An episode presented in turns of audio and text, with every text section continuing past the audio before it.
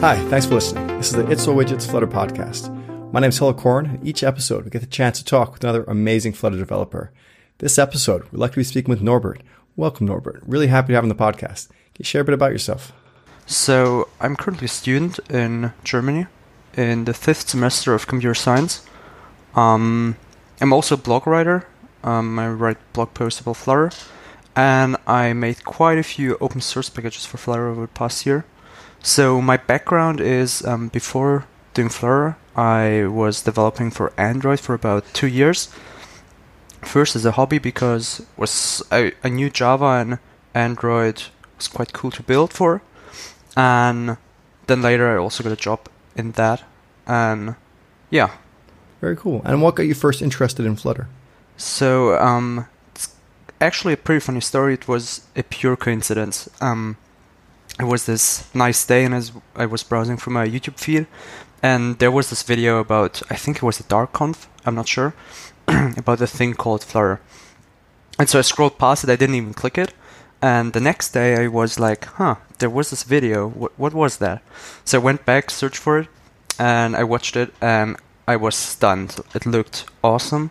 And I think it was at the very same day I actually started and tried out Flutter. And I I was working on an Android app before, so I tried. Okay, could I make that app in Flutter?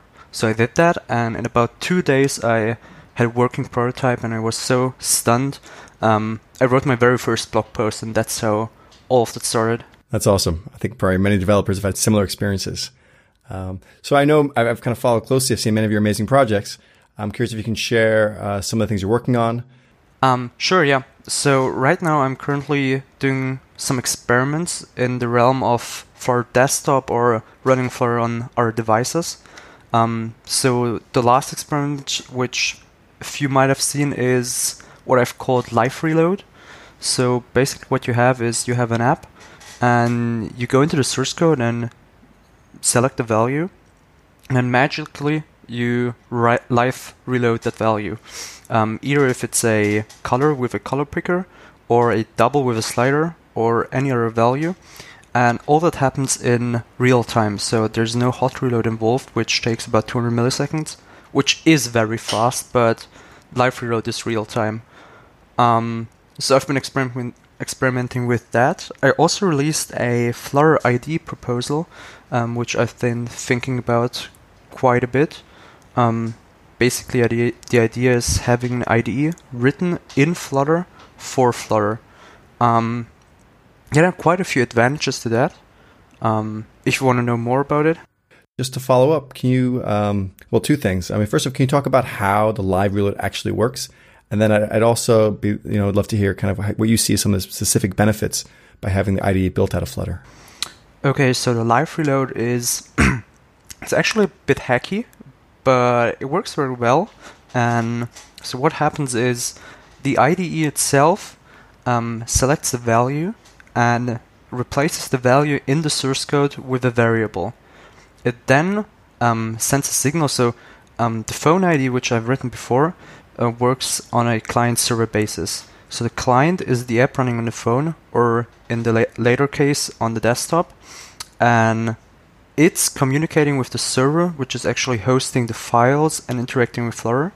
And when it requests the hot reload, uh, it goes to the server, and the the Flutter instance hot reloads the currently running instance of that editor. So it basically hot reloads itself. So what's happening is in the source code the value is replaced with a variable. It then hot reloads itself.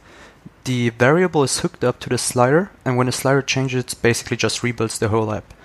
And when you're done with that and click apply, it goes back to the server and says, okay, um, hot reload me again. In the meantime, or before that, it replaces the var- the value, the variable, with the value you selected, um, and it's all happening behind the scenes. So all you see is just some nice reloading, but there's actually some source code manipulation and some trickery going on. Oh, that's really cool. And then also you talk about the IDE, uh, maybe some of the specific benefits you see by writing it with Flutter. One of many benefits is that it's written in Flutter, and Flutter developers know Flutter. And writing plugins for the IDE or actually developing the IDE could become this open source community project. um, which I think would be pretty nice.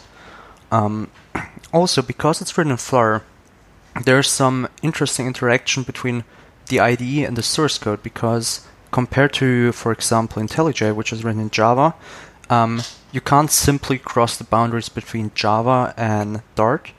But because the IDE is written in Dart or Flutter itself, um, you can have some tricks to access Flutter code, the Flutter runtime in the IDE itself.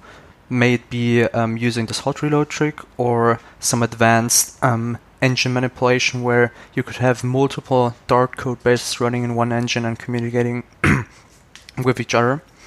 Um, and that may be possible. So it's still very experimental. I haven't been doing too much actual coding for it.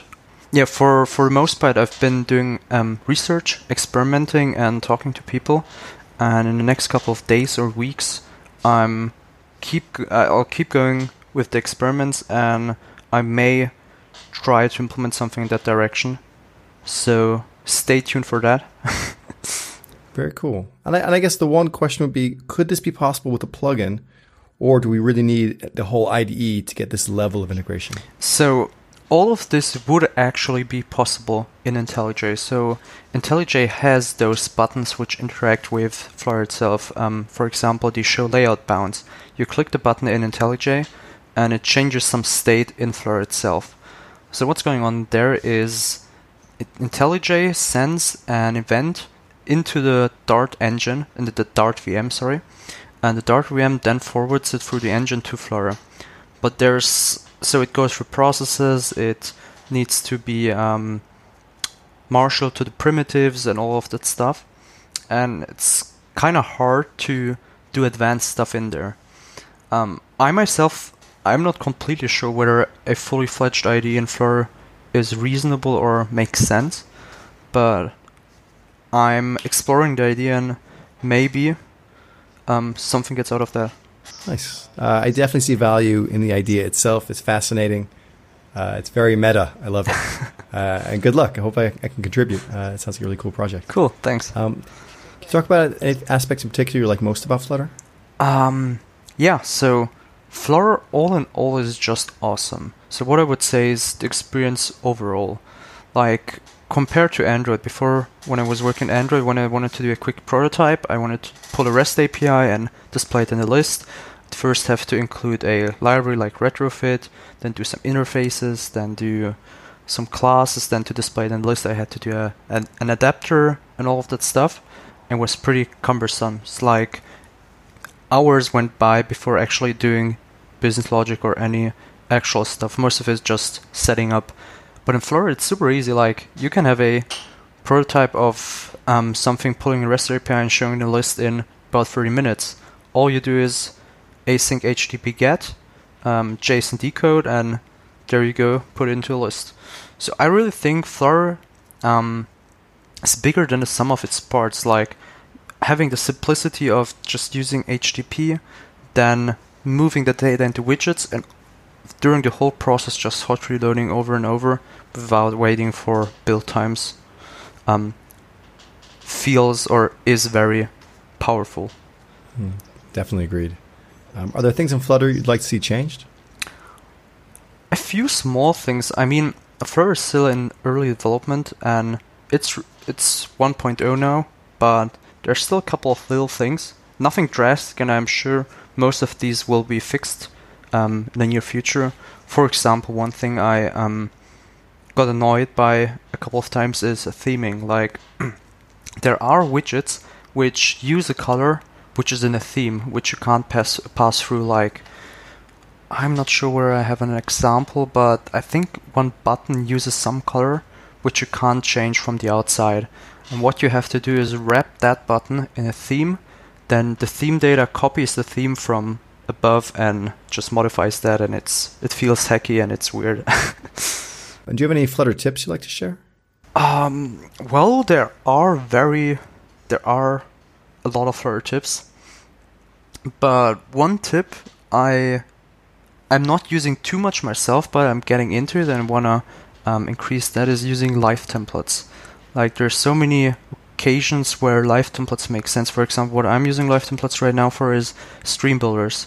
Like I have a li- live template for a stream builder where I type in strm, I think, and it just sets up the little boilerplate, and I can type in the data type, the um, builder, and whatever. And also for a new project, like when you open a new project, you have this boilerplate with a lot of comments, and I just delete all of that, write main app, and I have a very simple app which I can start working on. And I'm also always looking for new um, ideas to use live templates on. That's good advice. Uh, do you have any thoughts in general on state management? State management, yeah. Um, so I myself, I'm using the BLoC pattern, which I like very much. Um, together with RxDart, um, it's just so powerful. Like you have all of those operators in Dart and RxDart, and just passing through the finished objects to the widgets is pretty powerful. Um, but besides that, I think there's also um, more to it. Like BLoC is nice, but also having a good layered system is pretty important. Like if you have BLoCs everywhere floating around and interacting with each other, I mean it's better than having that logic in widgets, but still oftentimes a pretty big mess. So having good layers um, combined with the BLoC pattern is, in my opinion, pretty good. And also, um, having state in widget is not always bad. Like I always say, as long as it's self-contained and it just works and it's tested, go for it. You have a widget which communicates with one other widget to provide some nice animation. You don't need BLoC for that. You can just make that widget package or have it in a separate module and works. Is there any advice you'd give someone just starting out? What I often see um, beginners do is just watch a bunch of tutorials, but never get out of that loop. Like, it's important to get started with tutorials and seeing how things work and building stuff. But my biggest advice advice would be just build something. Like, choose a project you like, choose something which what what interests you, and start building. Um, at first, it's gonna contain a lot of bugs, and it's probably gonna be um, pretty hard. But over time, it's gonna keep evolving. It's gonna be better, and it's, in my opinion, way more fun than following um, something pre-made. An IDE of choice: IntelliJ, Android Studio, VS Code, something else. Um, IntelliJ. So I'm using for Flutter IntelliJ right now, um, but I'm actually using VS Code for a C++ university project. Um, and I've been using Android Studio before, and I wanted to give it another try. So I'm not that biased, and that means. and finally, is there anything else you'd like to add or promote? Um, so yeah, check out my GitHub. Um, it's github.com slash norbert515. Um, I have a bunch of open source packages, and also if you're interested in the Flutter IDE and following that, um, I have it as a GitHub repository where basically it's just a GitHub repository with a, with a README in it. Um, so if something's gonna be built, it's probably gonna be in there. Um, yeah. Nice. Uh, we'll make sure to include links in the episode notes. Uh, Norbert, thank you very much for taking time to be on the podcast. If anyone listening likes to tell their story, go to itsallwidgets.com and click podcast in the top right. Thanks for listening.